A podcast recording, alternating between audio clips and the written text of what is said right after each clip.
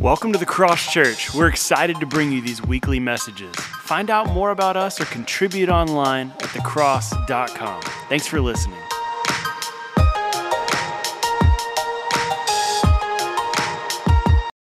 Hey, Faith Family and Friends, this is Pastor Chris, and we're going to wrap up a message series we've been in entitled Big Words from Little Guys. I hope you've enjoyed it. Uh, we've been studying some of the minor prophets. And you may recall that very first week as we talked about the, the life of a man named Jonah, who many of you may be familiar with. And he was on the run from God, and he uh, was supposed to go preach at this great city called Nineveh, yeah, a city that's in modern-day uh, Iraq. And uh, he got there, and he didn't. He, he went on the run. He didn't want to do it. God told him to go one direction. He went another direction. And uh, we talked about that week that we don't leap into destruction. We drift, and about how You know, we ought to catch our lives in the middle of the drift and turn around and pursue what God's called us to do just as soon as we possibly can and as soon as we know that we're in error. And then we talked about Haggai. And uh, Haggai reminded us that we've got to do the hard right over the easy wrong thing. And man, in the world in which we live today, it's more and more are being challenged just in the most basic uh, elements of faith.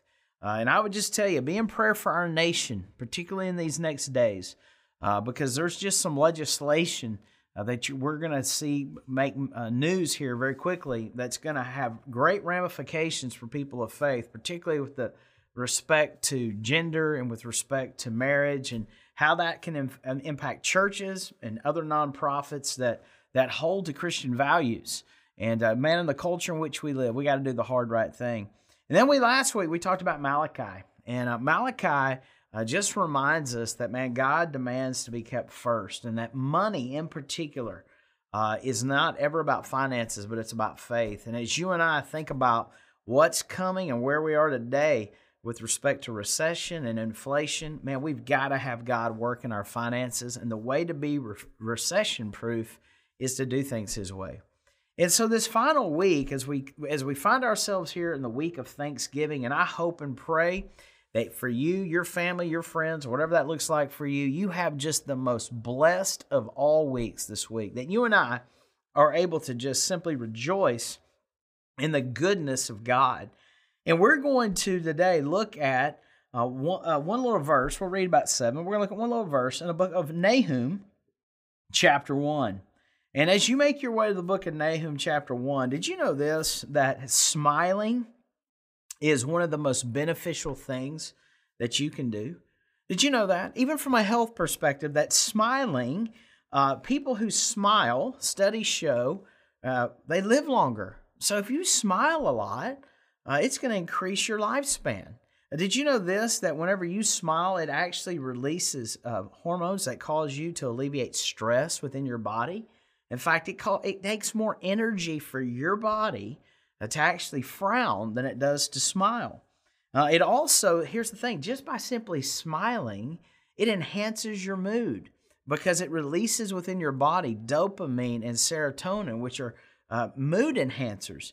Did you know this? It also, when you smile, uh, whenever you grin, it stimulates your immune system, keeps you healthier, and, and here's an added bonus, it lowers your blood pressure. And, you know, sometimes it's hard to find things to smile about. That was really the case of the people of God here in this place called Israel, specifically in this city of Jerusalem, uh, back back uh, some twenty-five hundred years ago. Just a little background. You know, the book of Nahum, uh, as we're going to talk about an attitude of gratitude today, is anything but a gr- book that you would think, well, what? Where's the silver lining in this? Because the book of Nahum is a book about judgment. In fact, um, the, the nation of Assyria uh, is, once again, this is. Let me just give you a little setting. This is about one hundred years after Jonah, Nahum is. And the, the, the Assyrian Empire uh, is just, a, is, is just they're, they're a horrible group of people that terrorizes all their neighbors. In fact, they were they were pagans. Their, their, their capital city that was there in Iraq, this place called Nineveh, which the story of Nahum is going to be about, um, It was it was a grand city. It was the center of art and culture. Um, it had walls that were so thick that literally you could ride three chariots across the wall, the top of the walls of the city, And the and the city gates, they, they were they were fortified, and they went about eight to ten miles in, in circumference. I mean, this was a huge, impenetrable city. And in the springtime, uh, these these Assyrians would would go and declare war on their neighbors. In fact, they ravaged the Middle East, and they were savage. In fact, every man was constricted conscripted to be in the military. And they served in three-year rotations. And so the first year they would build roads and bridges and infrastructure, and they would do this as, as, as a group of men together. And then that group was sent into war, and they were sent to go battle and raid their neighbors. And then the, the, th- the third year, they were able to go live at home and kind of build life and that kind of thing. But then that cycle repeated. So these were hardened soldiers. They had seen battle. They had seen all kind of atrocity, and they were known for their atrocities. In fact, the Assyrians would actually write tablets that they left uh, in, in history to basically document just how graphic they were. Uh, they used to do things like skin their victims alive, and they would blind them, and then they would actually take some of those skins and just lay human skins on the walls of, of conquered cities. Um, They they would burn children, they would burn girls, they would behead people, and they would create just mounds of of, of skulls at the at the entry point of city gates. In fact, when they would roll into a city, they would usually send an envoy, and, and one of the envoys would say this, "Make peace with me and come out to me." And and if they did, then they would they they, they would be okay. The people would be spared. But if not, they would say this, "If not, you will have to eat your own excrement and drink your own urine." I mean, these people were savage. They were also at the. They were also incredibly technologically advanced, because they actually were the civilization that invented the battering ram. So they would come up to a, a city gate. They had this large tree that they had placed. They had forged steel, and they would use that to to knock down the gates of a city. It seems pretty rudimentary today, but it was it was the cutting edge back then. And at this particular time in history, the Assyrians are incredibly strong. They conquered Israel in seven twenty-one B C, and Nahum is preaching in six sixty B C. Nineveh is going to be destroyed in six twelve. In fact, Nineveh today, the, you can't even find the ruins. It's, it's over in Iraq, uh, near uh, one of its prominent cities today. There's some markers. But the city that once was so grand, God will level. God is going to send Nahum to, to preach destruction, to preach repentance to the city, just like he wanted Jonah to. Jonah, in his day, the people did repent. In Nahum's day, they're not. But in the midst of that, the people of Israel are suffering. And maybe some of you are suffering. Maybe as we come into Thanksgiving, it's really hard to be thankful for much, if not anything. And I want to draw your attention today that we have so many great things to be thankful for. In fact, it's imperative that we have an attitude of gratitude. Say it with me, that we have an attitude of gratitude. You see, during this Thanksgiving season, you and I have much, many things that we can smile about, things that we can be grateful for, even in the midst of what may be in your life right now, some very difficult circumstances. Pick it up in verse one here when it says this, "An oracle concerning Nineveh, the book of the vision of Nahum of Elkosh." Let me say this about Nahum. We don't know anything about him. In fact, there's very little said. We know nothing about his background. Uh, we don't know anything about where he was raised. Um, he, he just appears within the minor prophets, really. And in verse two, it says this, "The Lord is jealous and an avenging God. The Lord is venging and wrathful. The Lord takes vengeance on his adversaries and keeps wrath for his enemies. The Lord is slow to anger and great in power, and the Lord will by no means clear the guilty. His way is in the whirlwind and storm, and the clouds are the dust of his feet. He rebukes the sea and makes it dry. He dries up all the rivers. Uh, Bashan and the Carmel wither. The bloom of, Be- of Lebanon withers. The mountains quake before him, and hills melt. The earth heaves before him, the world and all who dwell in it. Who can stand before his indignation? Who can endure the heat of his anger? His wrath is poured out like fire, and the rocks are broken into pieces by him." You see, he's speaking to this nation of the Assyrians. He's speaking to this city of Nineveh. He recognizes the great injustices and the atrocities they've created. And here's what I want you to understand. God's always going to deal with evil.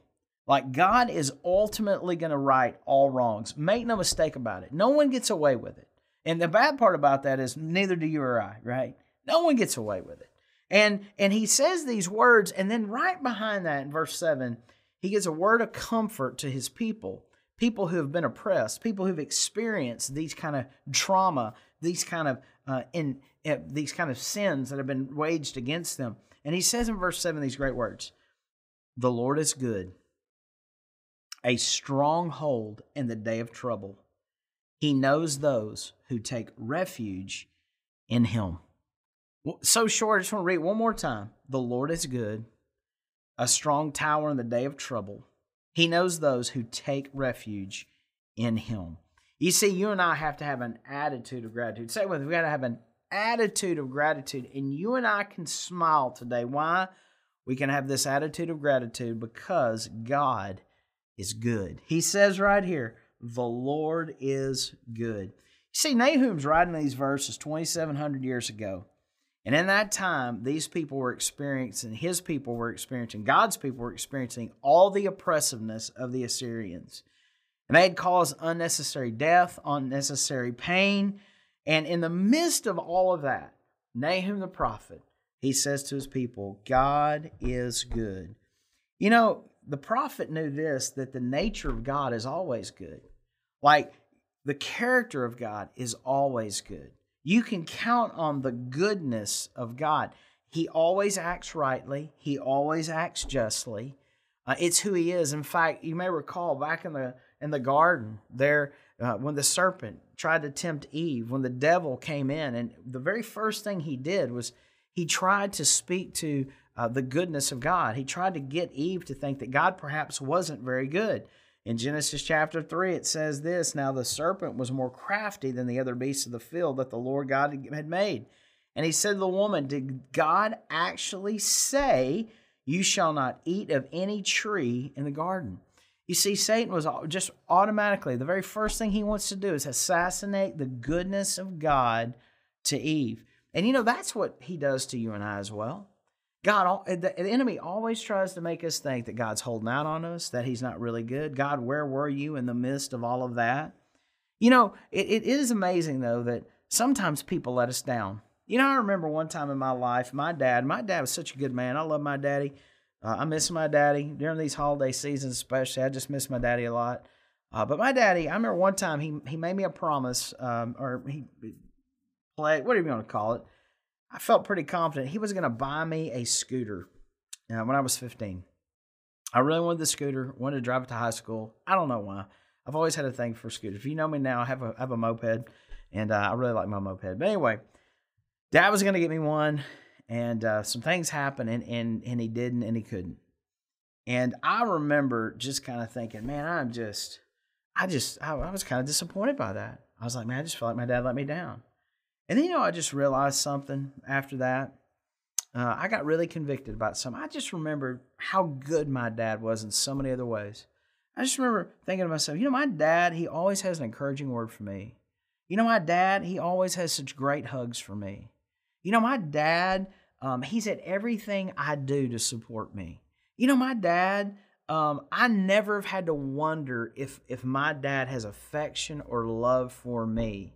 You know, my dad has always taken care of my needs and most of my wants.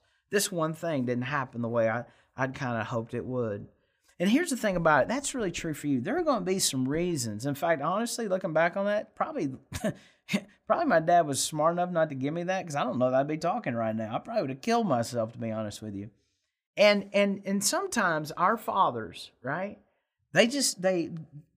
Maybe they, they didn't do exactly what we wanted. Maybe our, maybe somebody let us down, but but I can be grateful for what my dad did do for me.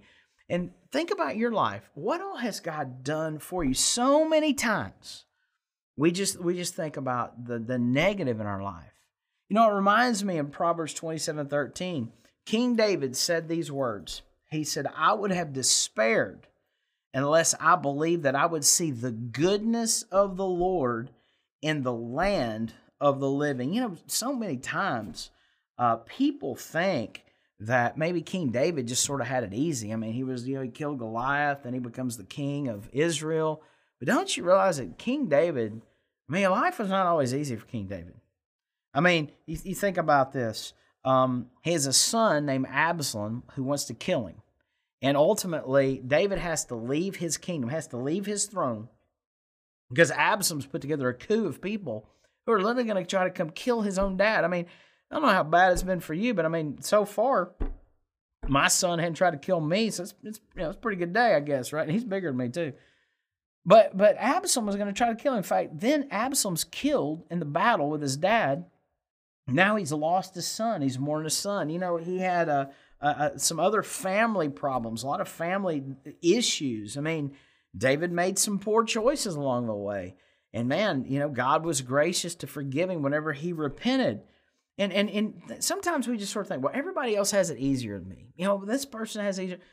David knew this, that he he he it was necessary for him to realize that, and he says it, I would have despaired unless I had believed. I would have seen God, uh, the goodness of God working for me. Don't you understand? When you see the goodness of God working for you, things change. Proverbs twenty-seven fourteen, right behind thirteen, says this: wait for the Lord.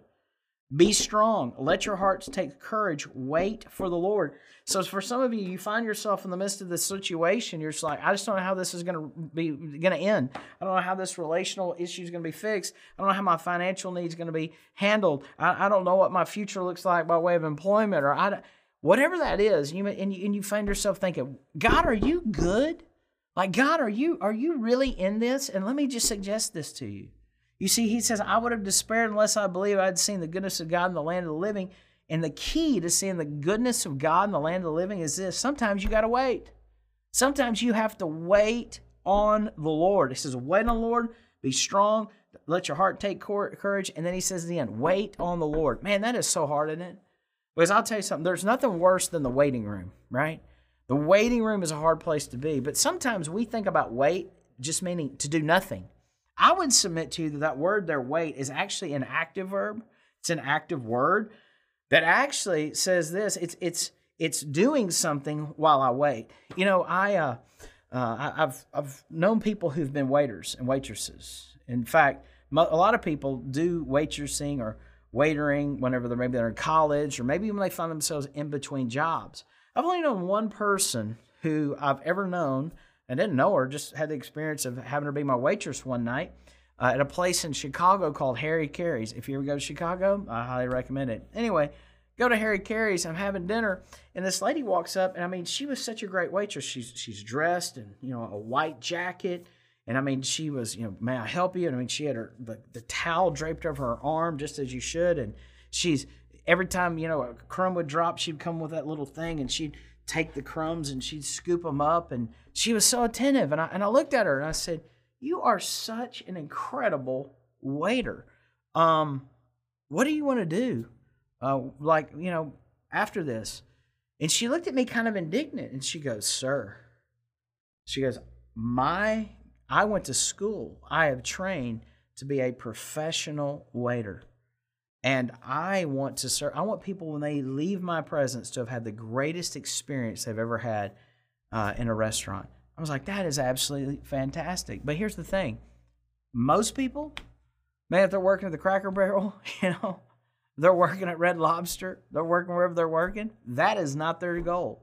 They are there because they're waiting for something else to happen. And here's what I would say to you: if you find yourself in that place of despair, you find yourself kind of beaten down, you find yourself in struggle, can I just encourage you to do this?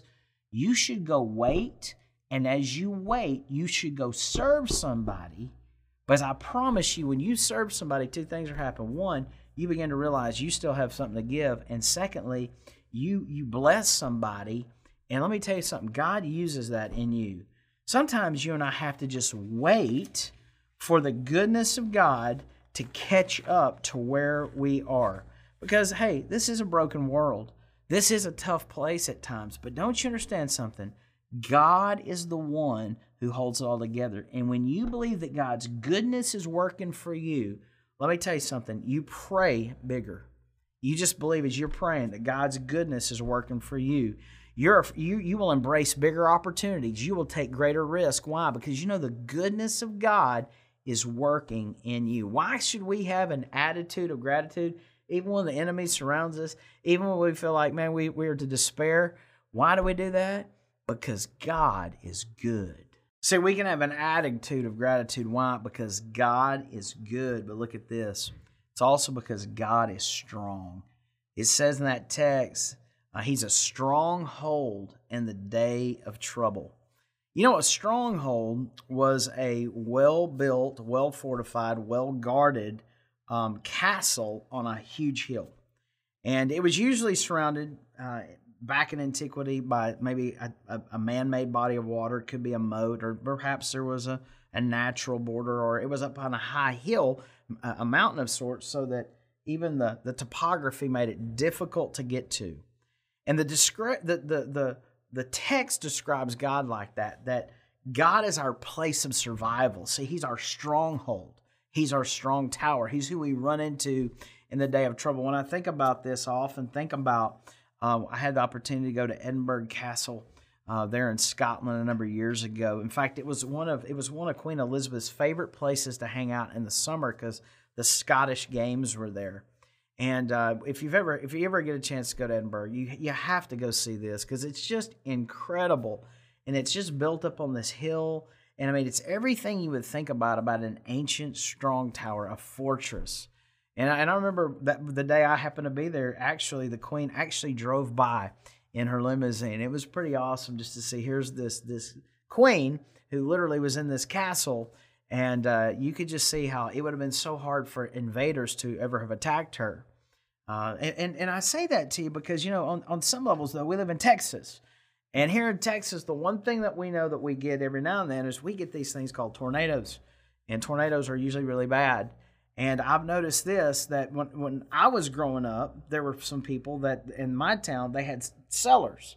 And so you would go, it was built usually outside of the house. You go out in the backyard, you'd open up this hatch, this door, and down on the ground, they had built basically this concrete bunker to protect you from the storm. But then there's others I've seen. I've seen these at Home Depot now, that there are these basically these safe rooms, these tornado-proof shelters that you can have installed into your home, where you and your family can actually gather, and it can handle up to so many, you know, miles per hour wind and all this kind of stuff.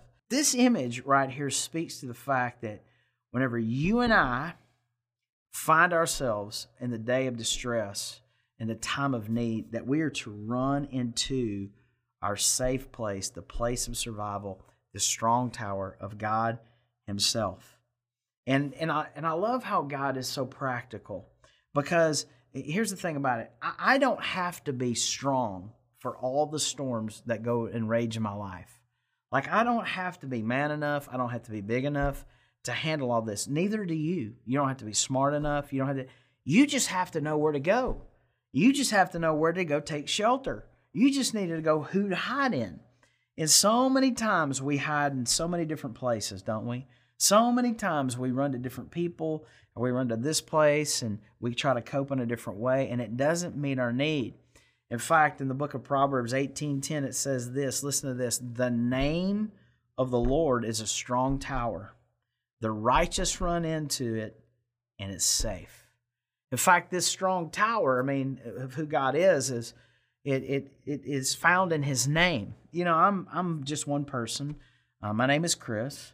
Uh, but my, being one person, Chris, I kind of have different roles. I'm I'm a, I'm a husband, I'm a father, I'm a pastor, I'm a brother, I'm a son, I'm all these different things, but I'm one name. And those one those those different names who describe this one person speak to different facets and different relationships I have with different people.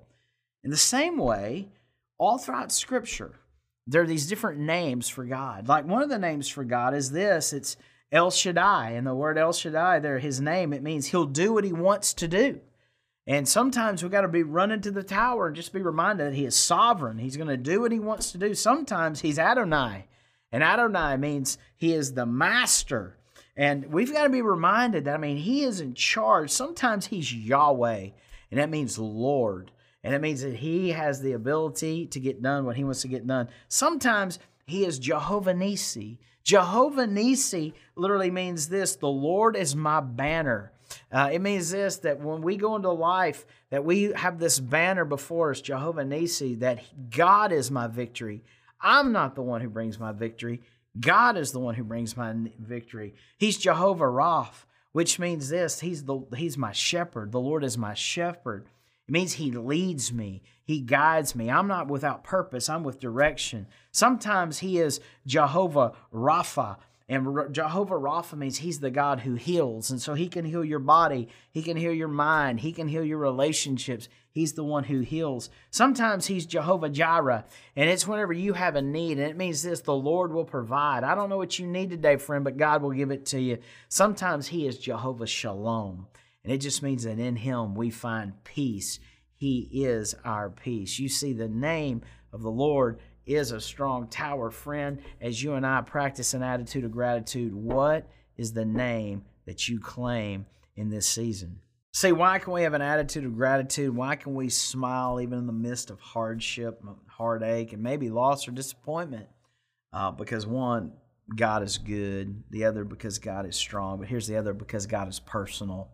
He is personal, because it says, the text says this, He knows those who take refuge in Him. Man, I want you to understand something. You're not just a, a face on planet Earth. You're not just a number in the cosmos. You are personally known by Creator God. And He, and, and, and the, the beautiful part about Him knowing us is that He has compassion upon us personally. He knows your individual needs. He knows my individual needs. That's why His mercies are new every day. You know, I don't know about you, though. I don't like going to the doctor. Uh, this is an ongoing theme in my life. I especially hate going to the dentist.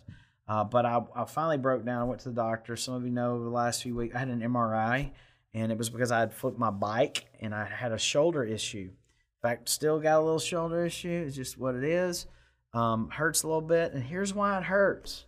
Because I went to the doctor. I got this M R I. And when the M R I came back, the doctor told me this. He said, well, Mister Seegers, he said, you actually cracked your your socket of your of your shoulder. It actually fractured. And because you didn't come to me sooner, you didn't immobilize that arm so that that arm could heal properly. So now what's happened is it has not healed back correctly. And uh, he goes, I don't recommend surgery right now. You may need it one day, but, you know, let's try to see if we can do some other things and, and not have to do that. He goes, but basically, you should have gotten to me sooner. You know why some of us are still in pain? Because we've not gotten to Him sooner. Because we've we we've been maybe when maybe shame has kept us from God. Maybe guilt has kept us from God. I don't know what it is that has caused the difference, but I know this: the enemy always wants you uh, to be separated from Him, and and he'll he'll do whatever he can. He'll keep you busy. Right? He'll keep you feeling ashamed. He'll keep, he'll keep you feeling guilty. He'll keep, he'll keep you feeling, he'll, he'll, he'll anesthetize your problems. Some of us, instead of going to God, we've, we've gone to substances. We've gone to other people. And, and the thing about it is this, He says, He knows those who take refuge in Him. You know, Psalm twenty-three says this, you've, you've probably heard this. It says, the Lord is my shepherd. I shall not want. He makes me lie down in green pastures. He leads me beside still waters. He restores my soul. He leads me in the paths of righteousness for His name's sake. Do you understand that God wants to meet your spiritual needs? And God can, because He knows what those needs are. It, it, it, it, continuing in verse four, it says, even though I walk through the valley of the shadow of death, I'll fear no evil. If you're with me, your rod and your staff, they comfort me. You know what? God doesn't just meet your spiritual needs. He meets your emotional needs. You don't have to fear.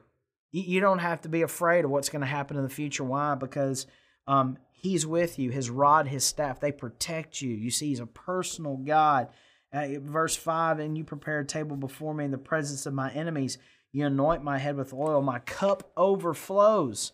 You know, uh, do you realize that for sheep, one of the greatest things that actually kill them are nose flies? The reason they would pour oil on the head of a sheep is that it would coat the nasal passages, so these nose flies wouldn't go up into the large nasal cavities of the sheep. There were sheep who literally would run run into rocks, dash their heads against cliffs. They would basically commit suicide. Why? Because they were driven crazy by these flies that would that would breed in their in their nasal cavity. But the shepherd, he he he puts this oil on them to do what? To comfort them. Do you realize He will take care of your physical needs? Like, that's the thing. The shepherd actually touches the sheep. He gets intimate with them because he knows them. And friend, that's the kind of God you have. And then there's that beautiful assurance that surely goodness and mercy will follow me all the days of my life, and I will dwell in the house of the Lord forever. You see, you and I should have an attitude of gratitude. And so many times we focus on what we don't have. We we fail to remember all that we do have, because God is good. He is a strong tower, and He knows those who take refuge in Him. Friend, I hope and pray that you know this Jesus. If you don't, please reach out to us. We want you to know Jesus. For those of you who know Jesus, could you just take a moment? Let's do this. Let's take just a moment. I want you just to bow your heads, and I want you just to, to thank God for what He's done for you. Just bow your heads for a moment, just very quietly. And I want you just for a moment to name two, three things, just quietly to yourself. What are the two or three things that you can thank God for today?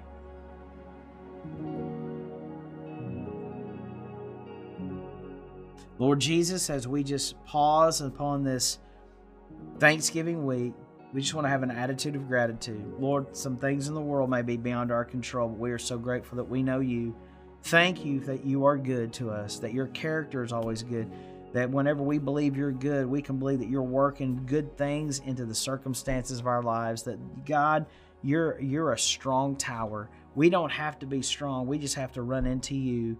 And that that You are also personal, because You care about us. You care about those who take refuge in You. Lord, might we experience that both personally, might we be able to share that with others corporately. It's in Jesus' name we pray. Amen. Hey, God bless you.